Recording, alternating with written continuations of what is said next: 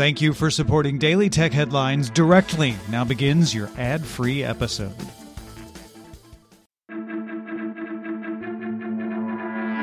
These are the Daily Tech headlines for Monday, April 4th, 2022. I'm Rich Stroffolino. Alphabet's Wing unit announced it will launch its first on demand drone delivery service in the U.S. with the Dallas Fort Worth area starting April 7th. Walgreens will be a primary launch customer, offering health and wellness products with drones staged to launch from store parking lots. Products from Bluebell Creameries, EasyVet pet medications, and first aid kits from Texas Health will also be available. Drone cargo will be limited to 3.3 pounds with a round trip range of 6 miles. According to a filing with the U.S. Securities and Exchange Commission, Elon Musk bought a 9.2% passive stake in Twitter on March 14th, worth about $2.9 billion. A passive stake means Musk is considered a long term investor and does not have an active role running the company. Microsoft's chief product officer Panos Panay announced the Android Microsoft Platform and Experiences unit. The company moved its teams behind its Surface Duo OS, SwiftKey, PhoneLink, Microsoft Launcher, and other Android initiatives under this new dedicated unit.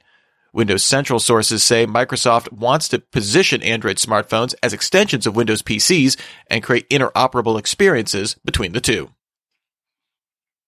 The U.S. State Department announced the Cyberspace and Digital Policy Bureau, which will address the national security challenges, economic opportunities, and implications for U.S. values associated with cyberspace, digital technologies, and digital policy. The Bureau will be headed by a Senate confirmed ambassador and includes three units international cyberspace security, international information and communications policy, and digital freedom. At CES 2022, Samsung announced its TVs would support NFTs. Now we know more specifics. The company announced a partnership with the NFT auction site Nifty Gateway to let owners of 2022 premium Samsung TVs browse, display, and interact with NFTs. The integration will be part of Samsung's Smart Hub, supporting displaying NFTs while in ambient mode. Apple Fitness Plus launched a new postpartum workout program called Get Back to Fitness after having a baby. The program includes core and strength exercises that target the pelvic floor, as well as stretching and mindfulness cool downs about patience and self care. Apple Fitness Plus added workouts for pregnancy last April. Dell announced the Premier Rechargeable Active Pen, a new stylus that integrates Tile Bluetooth object tracking.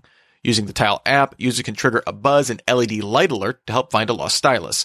The stylus includes a 40 day battery life, is compatible with Dell's 2 in 1s, and costs $110. Epic Games released a limited beta for the iOS app Reality Scan, which allows phones to be used as 3D scanners. The app uses technology for the photogrammetry startup Capturing Reality that Epic acquired last year. 3D scans require at least 20 photos from different angles and can be exported to Sketchfab. A full release is expected later this year with an Android app in the works. The car rental company Hertz announced it will buy 65,000 Polestar EVs over the next five years to be used in Europe, North America, and Australia. Europe will receive the cars first this spring, with North America and Australia getting them for rental as early as fall 2022. In October, Hertz announced it would order 100,000 Tesla vehicles as part of its plans to electrify over 20% of its U.S. rental fleet.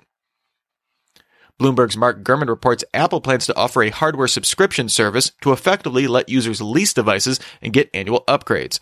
Gurman also reports Apple plans to offer its own financial backend and payment processing technology with minimal reliance on partners. Gurman believes the first service to use this would likely be Apple's reported buy now, pay later offering. AMD intends to acquire the data center chip startup Pensando in a $1.9 billion deal. Pensando designs chips and software for data center security and networking.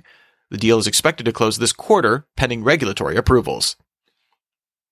Snapchat added the ability to directly share YouTube videos on Android and iOS. While users could copy and paste links to YouTube in story posts before, users can now share directly through Snapchat Camera with links featuring a mini player and animation. VentureBeat's Jeff Grubb sources say that Sony could be working on PS3 game emulation on the PlayStation 5. While some classic PS3 games will be available on the PS5 through Sony's PS Plus premium subscription, at launch, these games will be streamed through the cloud. And finally, the 8-bit big band won a Grammy for Best Arrangement Instrumental or A Cappella for its take on Meta Knight's Revenge, originally from the game Kirby Superstar.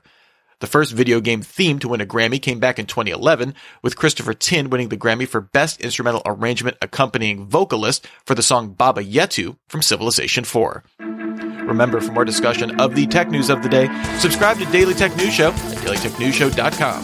You can find show notes and links to all these headlines there as well. Thanks for listening. We'll talk to you next time.